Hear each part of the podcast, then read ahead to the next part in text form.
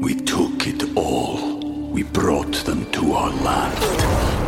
An endless night, ember hot and icy cold. The rage of the earth. We made this curse. Carved it in the blood on our backs. We did not see. We could not, but she did.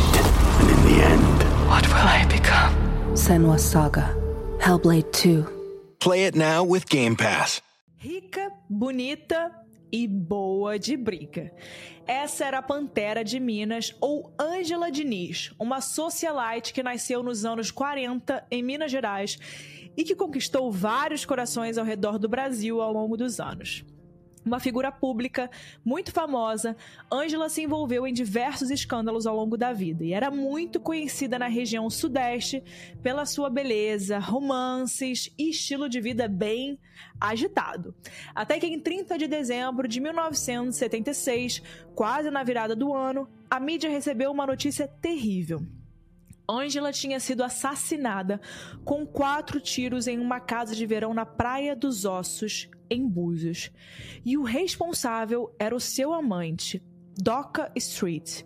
Mas afinal, o que teria levado Doca a cometer um crime desses? E será que alguma coisa teria realmente levado ele a cometer o crime? Ou será que tudo foi resultado dele querer tanto ela só pra ele mesmo e a Ângela não querer pertencer a ninguém?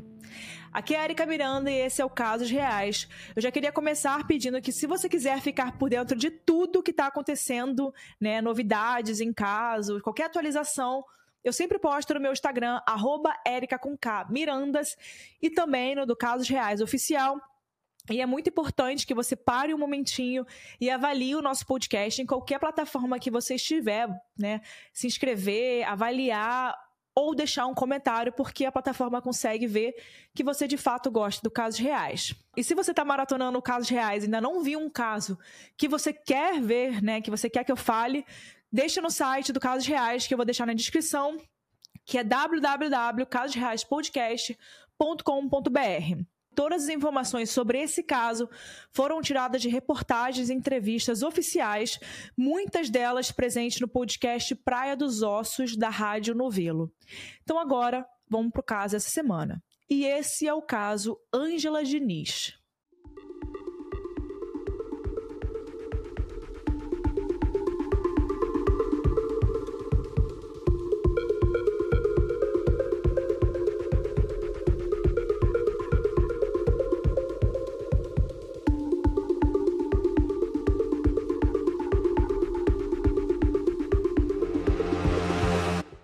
Maria Fernandes Diniz nasceu em dez de novembro de mil novecentos e quarenta e quatro na cidade de Curvelo, na região central de Minas Gerais. Filha de Milton Diniz, um dentista, e Maria do Espírito Santo Diniz, dona de casa, a Ângela é descrita como uma menina muito bonita, confiante, corajosa e inteligente. Ela cresceu com os cuidados da mãe e de uma babá e era filha e neta única. Ângela era muito bonita. Quando mais nova, ela estudou e morou em um colégio interno de freiras.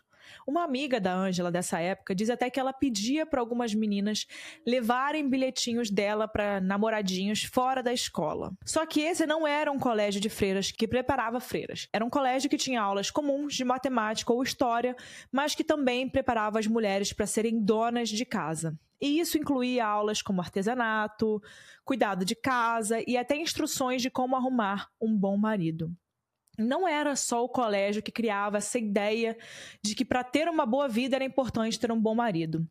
A Maria, mãe de Ângela, sempre visitava a filha aos domingos e ficava falando, abre aspas, ah, aquele menino sente muito a sua falta, ou aquele menino só fala de você.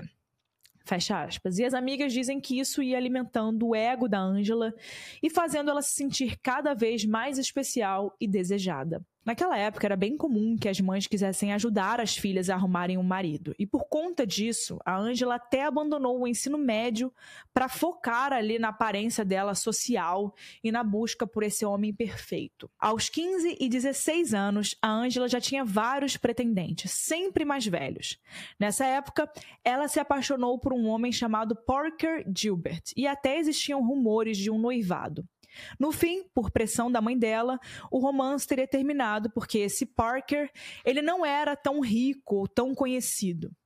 Depois do fim do namoro com Parker, a Ângela começou a namorar um antigo pretendente. O nome dele era Milton Vilas Boas.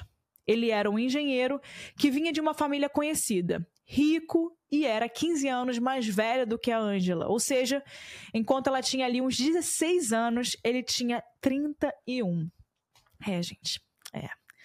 Enfim, nos anos cinquenta, a sociedade achava normal esses relacionamentos, essas diferenças de idade, e até saíam em colunas sociais de revistas da região que falavam tudo o que acontecia. Casamentos importantes, eventos, fofocas, enfim, gente. No ano seguinte, em mil novecentos e sessenta e um, a Ângela tinha dezessete anos e se casou com o Milton.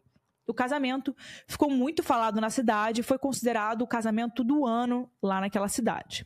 Juntos, eles tiveram três filhos. Milton Júnior, o mais velho, Cristiana e o mais novo, chamado Luiz Felipe. E tudo indicava que o Milton era bem encantado e apaixonado pela Ângela.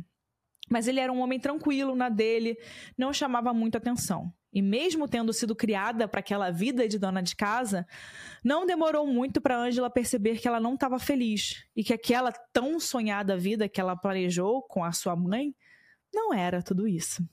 Ela até entrou em uma fase bem melancólica. Ela começou a se comparar com atrizes que eram sex symbols super famosas na época, tipo a Ursula Andress, que foi a primeira namorada do James Bond no filme zero zero sete. Ela provavelmente queria mais liberdade e até começou a se interessar por alguns outros homens. Então, nove anos depois do casamento, ela assinou alguns documentos para separação do Milton. Não era oficialmente um divórcio, porque naquela época divórcio não era aceitável, mas era uma separação dos bens. Nessa separação, ela ficou com uma pensão e uma mansão em Belo Horizonte, mas o Milton ficou com a guarda das três crianças. E isso deixou a Ângela arrasada, porque é claro que ela amava os seus filhos. Ela dizia que eles eram a sua única felicidade. E quem conhecia a Ângela conta como ela chorava e ficava muito magoada sem a guarda das crianças, e que os três foram seus únicos amores de verdade. Algumas pessoas que conheciam a Ângela dizem que quando saiu a notícia da separação, ninguém ficou surpreso, porque dava para perceber que a Ângela não era feliz. Aos vinte e seis anos, separada do marido, a Ângela passou a viver uma vida nova, com mais liberdade.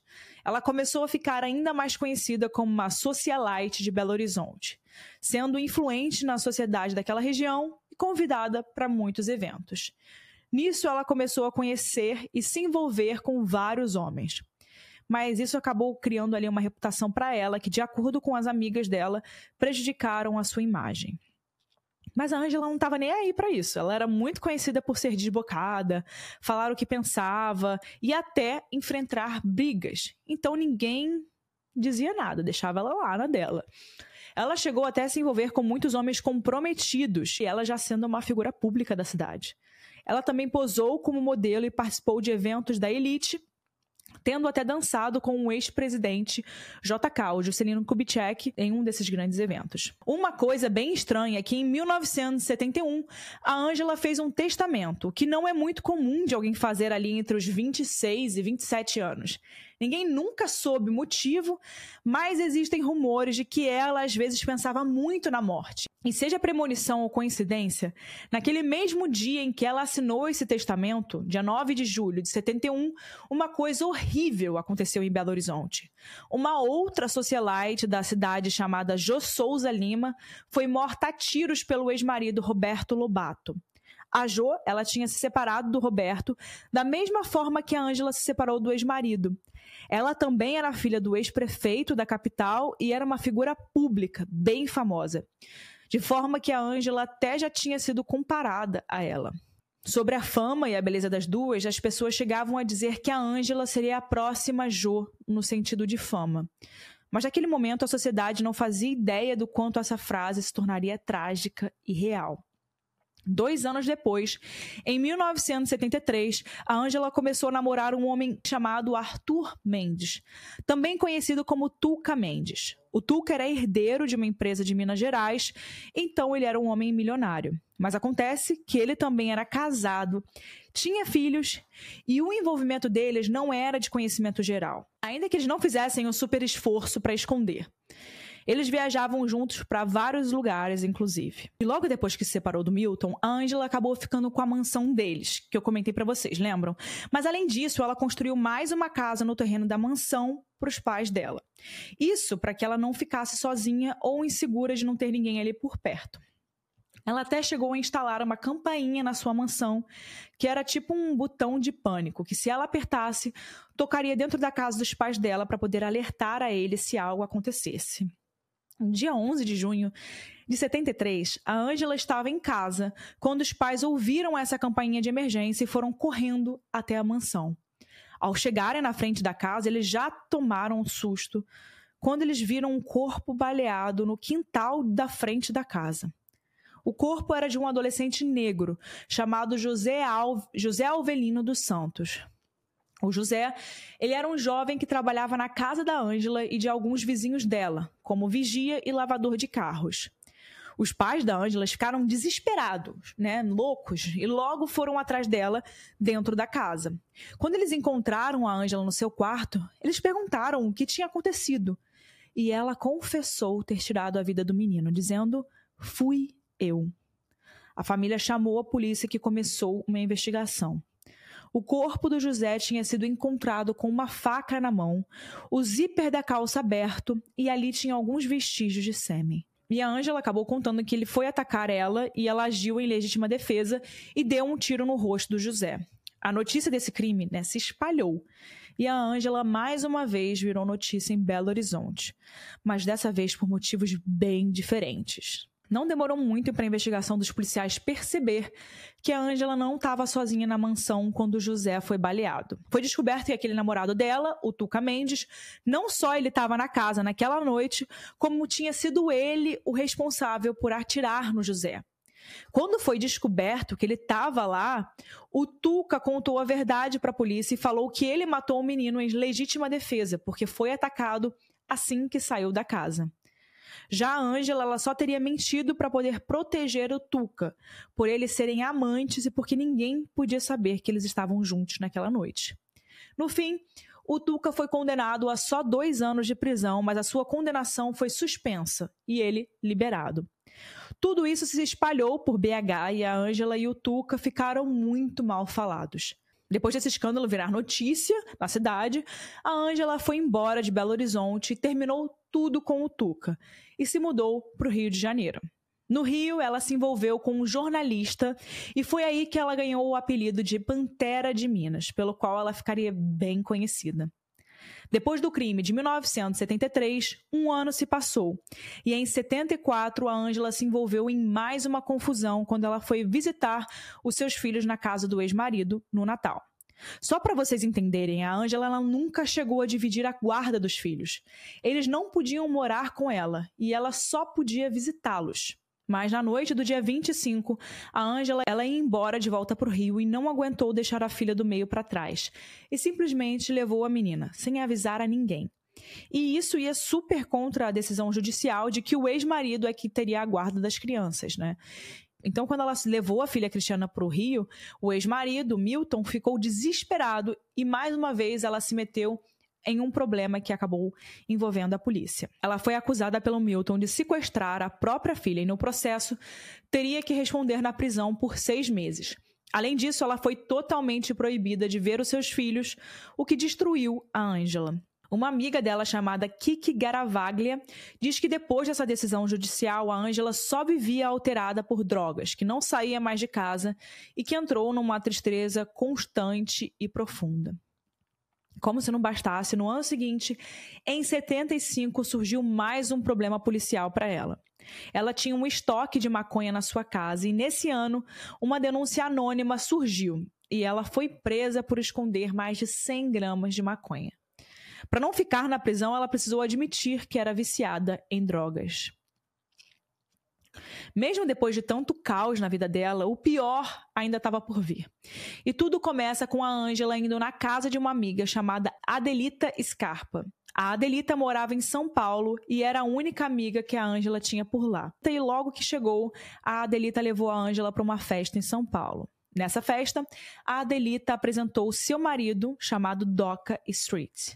O nome dele, na verdade, era Raul Fernando, mas ele era mais conhecido pelo apelido Doca.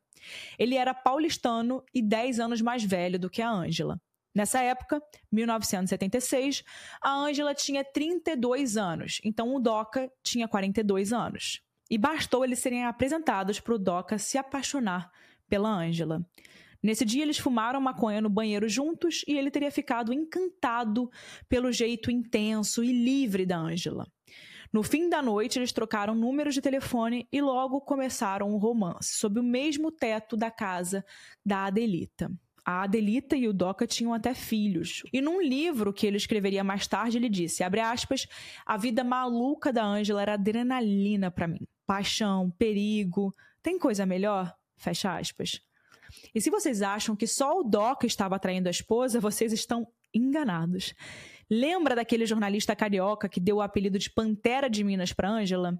Ela ainda estava namorando ele quando ela começou a se envolver com o Doca. E era uma loucura, porque um casal sempre visitava o outro nos seus apartamentos. E enquanto seus namorados dormiam, a Ângela e o Doca escapavam de madrugada para ficarem juntos. Só que em um determinado momento, a Adelita começou a desconfiar dos dois. E aí passava dias na casa da mãe. O Doca até chegava a buscar ela, eles brigavam, mas no fim, ele continuava indo para o Rio para visitar a Ângela. Esses conflitos entre o Doca e a Adelita saíram bastante nas colunas sociais de revistas da época, assim como os de qualquer outra figura pública naquela época. A Adelita até deu uma pulseira de ouro para o Doca para ver se ele, para ver se eles recuperavam o casamento. E ele até chegou a dizer que nunca mais magoaria ela e que só se dedicaria a ela e aos filhos do casal. Mas não passou nem uma semana e o Doca abandonou a Adelita, os filhos e se mudou para o Rio de Janeiro para ficar com a Ângela. Eles diziam para todo mundo como estavam apaixonados e o relacionamento deles era regado a álcool, drogas e festas. Até que os conflitos começaram, né? Quando a Ângela começou a trazer mulheres para o seu apartamento para eles terem relacionamentos ali a três, ou mulheres com quem só ela se relacionava. E ela também continuava namorando o jornalista, que era mais uma fonte de ciúmes para o Doca. Os dois viviam ali sob efeito de drogas e isso misturado ao fato de que o Doca sentia muito ciúmes da Ângela. Isso acabou transformando o namoro em um caos. Eles brigavam, a Ângela ameaçava jogar fora as coisas e as drogas do Doca. E uma vez o Doca até entrou em uma briga com um homem que flertou com a Ângela em uma festa. E essas crises violentas do Doca só pioraram. Uma vez, eles estavam no Museu de Arte Moderna do Rio e o Doca viu a Ângela flertando com outro homem. Então ele seguiu ela até o banheiro feminino e deu um chacoalhão e empurrão nela. Ela teria ficado muito abalada com aquela situação que ela foi embora para a casa do jornalista. Ele também diz que viviam bêbados e que os dois perdiam o controle nas brigas. E o relacionamento ficou ainda mais problemático quando o Doca passou a empurrar e agredir a Ângela com frequência. Um dos melhores amigos da Ângela nessa época se chamava Fritz. E ele conta que várias vezes ela ligou escondido para ele para dizer que queria terminar com o Doca, principalmente por conta das agressões. Ela e o Doca planejavam viajar no final do ano para Búzios. E lá, a Ângela planejava conversar e terminar de vez o relacionamento. O Fritz também era amigo do Doca, mas na época chegou a pedir para Ângela não viajar com ele, porque sentia que aquilo não ia acabar bem. No total, a Ângela e o Doca namoraram por quatro meses, até essa onda de violência chegar a um limite. E isso aconteceu ainda em mil novecentos e setenta e seis, no fim de dezembro. Eles foram passar o fim do ano em Búzios, em uma praia chamada Praia dos Ossos. E Búzios é uma cidade perto do Rio de Janeiro, cerca de duas horas e meia do Rio de Janeiro de carro. Eu sempre fui muito para lá. Eles estavam se escondendo dos paparazzi em uma casinha de férias. E antes da Ângela pensar sobre o término, eles até pensaram em comprar aquela casa para ter paz das colunas e revistas e notícias, né? A casa era grande e tinha alguns empregados que cuidavam dela desde os moradores anteriores. Quando a Ângela e o Doca eles foram passar o fim de ano lá, uma mulher que trabalhava na casa, chamada Ivanira, recebeu um pedido do seu patrão e dono dessa casa para poder trabalhar para eles durante uns dias. Ela disse que recusou porque achava os dois muito metidos. A Ângela até chegou a discutir com ela sobre isso, mas no fim, a Ivanira combinou que trabalharia na casa só naquele final de ano, até o casal arrumar ali uma outra pessoa para cuidar da casa para eles, caso eles comprassem a casa. E as coisas entre a Ângela e o Doca, como sempre, já não começaram bem na viagem de Búzios. Em uma manhã, eles saíram com amigas da Ângela até a praia e entre elas tinha uma mulher chamada Gabriele Dyer. A Gabriele era alemã, mal falava português, era linda e logo ganhou a atenção da mídia como subcelebridade em Búzios. Em depoimentos da própria Gabriele, ela diz que ela e a Ângela não flertaram, mas que em um momento a Ângela teria caído em cima dela na praia e pro Doca aquilo teria sido proposital, como se fosse um flerte. Ele teria morrido de ciúmes e aí tudo começou a desandar mais uma vez. Depois dessa cena na praia, eles teriam voltado para casa e a Ivanira ouviu uma briga bem intensa, com empurrões e tapas. Ela até ajudou a recriar o que aconteceu naquele dia, a partir do que ela lembrava. No meio da briga, a Ângela anunciou que não queria mais ficar com o Doca e que era para ele ir embora. Ele foi até o quarto, pegou uma bolsa com seus pertences, as suas coisas, e realmente foi embora da casa. O que ninguém imaginava é que tinha uma pistola carregada dentro daquela bolsa. De acordo com relatos dos amigos dos dois, esses términos, saídas dramáticas dos do, do Doca eram bem comuns. Eles brigavam, o Doca fazia uma encenação de que ia embora, a Ângela insistia para ele não ir e eles faziam as pazes. Mas dessa vez, ela realmente queria que ele fosse e não fez o menor movimento para que ele voltasse. O Doca teria ficado esperando na esquina e quando ele viu que a Ângela tinha terminado com ele de verdade, ele voltou para casa. E aí existem várias teorias diferentes do que aconteceu em seguida. Na versão do Doca, ele voltou para casa e a Ângela estava na varanda, sentada em um banco. Ele pediu para ela aceitar ele de volta. Ela concordou, mas nas palavras do Doca ela teria dito, abre aspas, se quiser me dividir com homens e mulheres, pode ficar, seu corno, fecha aspas. E aí ela teria levantado e batido nele com a bolsa que ele tinha levado. O Doca diz que ele caiu no chão com o golpe e que a bolsa também caiu e algumas coisas dele caíram juntos, incluindo a arma. E aí ele teria levantado e atirado para todos os lados, acertando a Ângela quatro vezes. A Ivanira, ela ouviu todos esses tiros e quando ela se aproximou da cena do crime, o Doca já tinha fugido. Existem teorias de que essa agressão por parte da Ângela nunca existiu e que o Doca mal teria entrado na casa e já estava atirando. Como esse trecho da conversa a Ivanira nunca ouviu, não existe nenhuma confirmação. E quando a polícia chegou, a Ivanira contou a sua versão e em pouquíssimo tempo a mídia, os amigos e a família da Ângela já souberam de tudo. O corpo estava caído no pátio, em frente à varanda da casa. A Ângela usava um biquíni azul com uma estampa de pantera, que era o seu apelido. Ao lado do ombro direito dela estava caída a arma, uma pistola bereta já oxidada. O pente da arma estava vazio. Ela levou três tiros na cabeça e um na nuca. A polícia da região se mobilizou para encontrar o Doca, que estava foragido, e enquanto isso a morte de Ângela foi parar em todos os veículos de mídia. Em todo lugar tinham câmeras e repórteres cobrindo o que acontecia em seguida. Tudo era filmado e transmitido desde o momento em que o corpo foi levado até a autópsia e também o enterro. No funeral, inclusive, um dos filhos da Ângela chegou a se revoltar e atirar uma pedra em uma das câmeras. A polícia tinha avisado todas as cidades vizinhas sobre a fuga do Doca, mas ele levou muito tempo para ser encontrado. E no fim, ele nem precisou realmente ser encontrado, porque foi de livre e espontânea vontade dar uma entrevista para a T V Globo sobre o crime, no dia dezoito de janeiro de setenta e sete, dezenove dias depois do crime. Sim, gente. Ele foi primeiro até a mídia e só depois ele foi dar o seu depoimento na delegacia. como as coisas funcionavam naquela época, né? Pra T V Globo. Enfim. O Doca deu uma entrevista falando que sentia muita falta da Ângela e que ela deixava ele fora de si. E vale dizer que ele sempre soube dos muitos relacionamentos da Ângela desde que a conheceu pela primeira vez. Eles sempre foram amantes e, apesar de dizerem que estavam apaixonados, dá pra entender que ele tinha uma ideia de posse que não existia. Depois dessa entrevista, ele deu uma entrada em uma clínica médica e de lá ele foi levado para a polícia. Ele estava com altos níveis de drogas e álcool no sangue. E por um tempo, o delegado Waltz, esse delegado achava, abre aspas, que não era possível que a história fosse simplesmente um homem que, com raiva, tenha tirado a vida da namorada. Fecha aspas. E, gente, pasmem, né? Ainda que essa história já tivesse acontecido muitas vezes, com muitas mulheres, como a gente já sabe muito bem, né? Feminicídio. Os investigadores até chegaram a incluir um, abre aspas, amante misterioso, fecha aspas, nessa história. Um homem chamado Pierre, que podia ter ficado com a Ângela no dia do crime, como se isso fosse, de alguma forma, justificar a atitude do Doca. E já as amigas da Ângela, que encontraram com ela na praia de Búzios, disseram em vários depoimentos que não existia nenhum Pierre. Logo, o Doca começou a contar histórias que falavam como a Ângela tirava ele do sério, que ele fez o que fez defendendo a sua honra.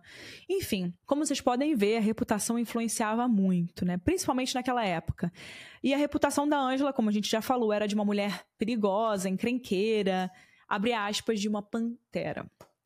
A Ângela, inclusive, morreu sem cumprir aquela pena pelo sequestro da própria filha. E vale dizer que esse caso tem acontecimentos super estranhos que envolvem, rodeiam ele. O primeiro deles é aquela outra socialite que eu comentei, a Jô Souza Lima, que era muito comparada com a Ângela.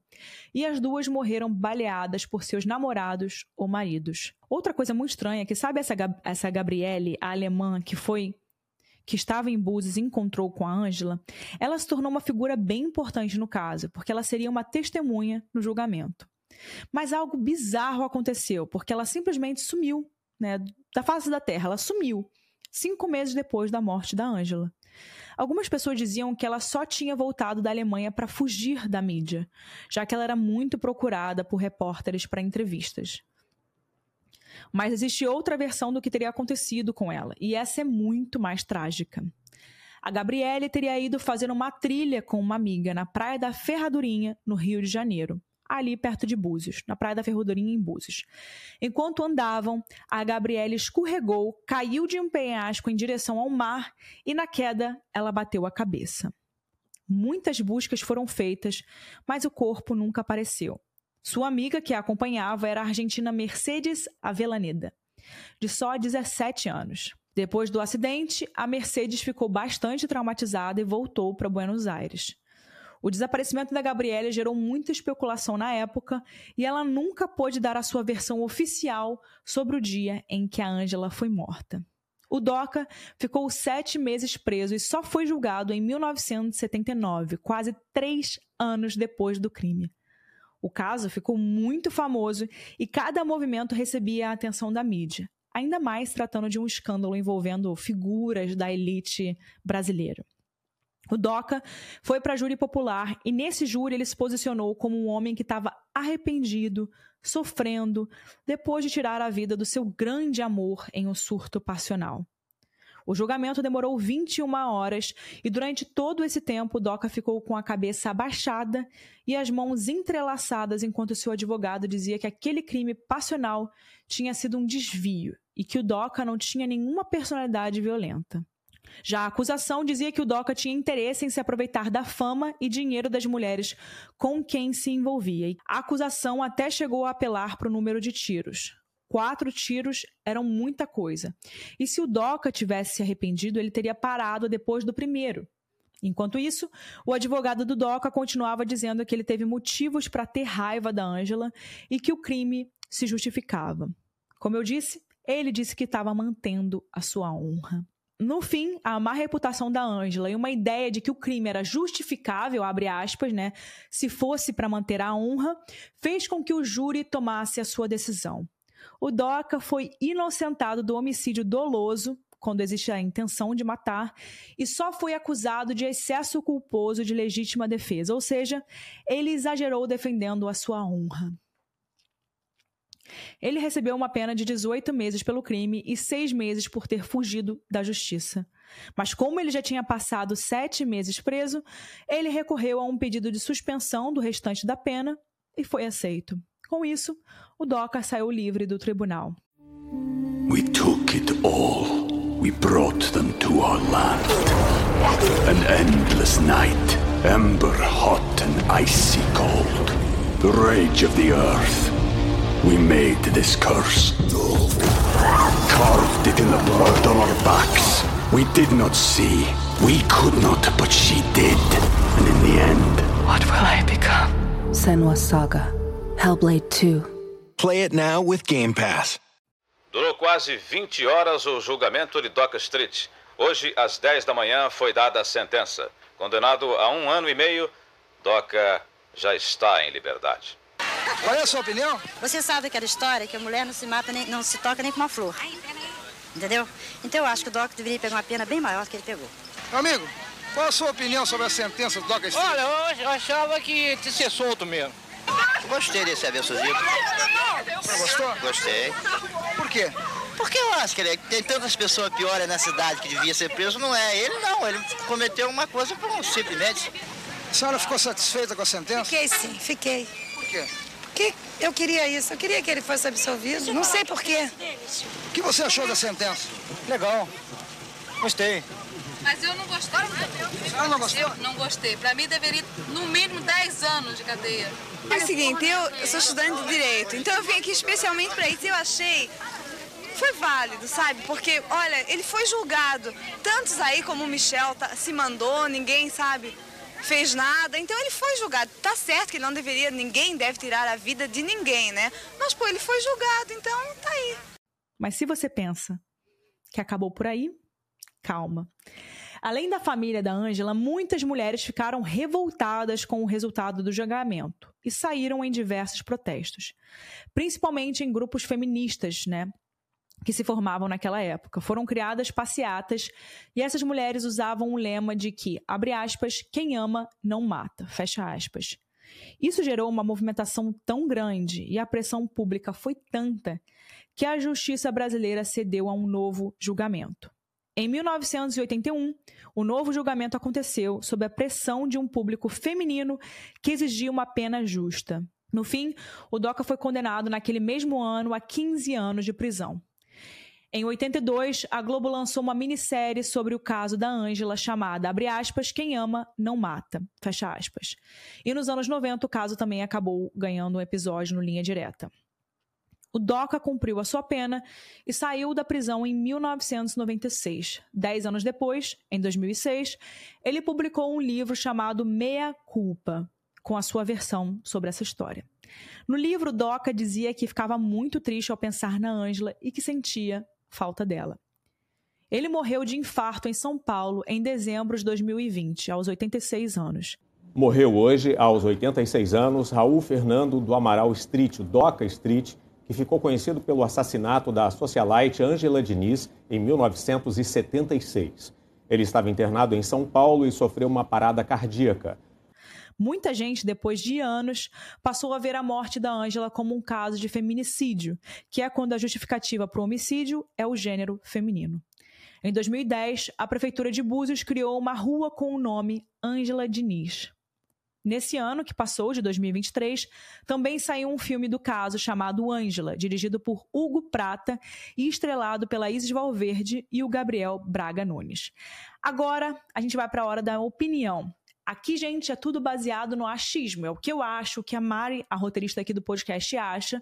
Então, não tem... tudo aqui é a nossa opinião sobre o caso, tá bom? A minha opinião é que esse é simplesmente um caso de feminicídio, onde... fica muito claro como a nossa sociedade, principalmente a brasileira, funcionava há algumas décadas atrás, né, gente? A gente não tá falando nem de... né? Isso não tá nem muito longe da gente. Tá mais próximo da gente do que você imagina. É... Nossa história recente é essa. As mulheres eram consideradas porque elas queriam se separar, porque elas queriam viver a vida, porque elas queriam ter namorado, ir pra festas, simplesmente porque elas não eram casadinhas, família certinha, etcétera. Simplesmente porque elas eram quem elas eram e não escondiam. E como vocês puderam ver, um julgamento aconteceu e nesse julgamento realmente achavam que é, o Doca poderia tirar a vida dela por questão de honra. Gente, assim, é por isso que eu acho muito importante a gente trazer casos como esse. É muito importante a gente não deixar esse caso ser esquecido, porque a gente precisa trazer a nossa história, a gente precisa trazer coisas absurdas como essa, que a nossa sociedade aceitava e concordava. Gente, as pessoas que foram pro julgamento debochavam da Ângela, sabe? É uma coisa assim absurda, a pessoa faleceu, a pessoa tá morta, você tá debochando dela. Respeito, sabe? Respeito por qualquer um. Eu fico muito pé da vida com esse tipo de caso, gente, me desculpa, não consigo nem, assim, continuar falando. É você imaginar que há poucos anos atrás podia ser você, podia ser eu, né? Podia ser eu, podia ser você. Ah, mas a fulana usava droga, a fulana... E daí? A fulana era barraqueira, a fulana gostava de arrumar problema. Gente, nada justifica tirar a vida de uma outra pessoa. Enfim, essa é a minha opinião. É simplesmente um caso que hoje em dia a gente consegue ver com mais clareza. Com, de fato, um feminicídio. A gente consegue ver, olhar pra trás e ver isso como um caso claro de feminicídio. E eu gosto muito de trazer esse tipo de caso porque... serve pra gente refletir sobre o nosso passado recente e fazer com que a gente não repita isso de novo, né? Então agora eu vou pra opinião da Mari, eu quero muito saber a opinião da Mari. Vamos ver o que ela tem pra falar. Oi, gente, eu sou a Mari e eu vim trazer a minha opinião e algumas curiosidades sobre o caso da Ângela. Primeiro eu queria dizer que eu ouvi todo o podcast Praia dos Ossos e que ele me ajudou bastante na construção desse roteiro. E a jornalista e apresentadora Branca Viana entrevistou quase todas as pessoas próximas da Ângela ou que participaram de alguma forma do caso. O Doca, inclusive, topou ser entrevistado. O Doca morreu ali em dezembro de dois mil e vinte e o podcast Praia dos Ossos saiu em outubro de dois mil e vinte, ou seja, dois meses antes de ele morrer. E é óbvio que a produção aconteceu bem antes disso, né? Nessa entrevista, o Doca disse que ele tinha muita dificuldade de falar sobre a Ângela, que ele ficava emocionado e que sempre quebrava a cara, que acabava chorando e que por isso não valia a pena. Nessa entrevista, ele até chegou a falar sobre o momento do crime e disse que se a arma não tivesse caído da bolsa no momento em que a Ângela teria atingido ele, ele não teria dado cinco tiros por reflexo e que ele ainda não sabia o porquê agiu dessa forma. Quando a Branca Viana pergunta como devia ficar a imagem da Ângela, o Doca diz assim, é o que eu digo, tem que respeitar, ela é uma mulher linda, corajosa, que fazia o que queria, quem não gostasse que se danasse, né? Mulher decidida, nunca vou deixar de ter admiração por ela. Uma coisa que é interessante falar é que o primeiro julgamento do Doca foi bastante apelativo para a reputação da Ângela. Lá ela foi chamada de diversos apelidos ofensivos, de uma mãe desnaturada, e o advogado de defesa do Doca até disse que a Ângela tinha tendências a tirar a própria vida para apelar para a saúde mental dela. Por fim, eu acho que por mais que a Ângela não fosse nenhuma ativista e que ela tivesse sim cometido muitos erros durante a sua vida, como a gente pode ver ao longo do episódio, o caso dela ajudou muito a trazer visibilidade para o tema do feminicídio. Ela não foi a única mulher a morrer daquela forma na época, e mesmo ali nos anos oitenta existiu uma discussão e uma revolta sobre o tema. Se hoje em dia ainda é difícil trazer esse tema à tona em alguns casos, imagina nos anos setenta, nos anos oitenta, como era ainda mais complexo. Então é isso, pessoal. Muito obrigada por ficarem até aqui. E se você escutou até agora, por favor, compartilhem em algum lugar nosso podcast para um amigo, WhatsApp ou nos seus stories. É muito importante que você ajude o Casos Reais a crescer. Então é isso. Vejo vocês semana que vem em mais um episódio do podcast. Tchau, pessoal.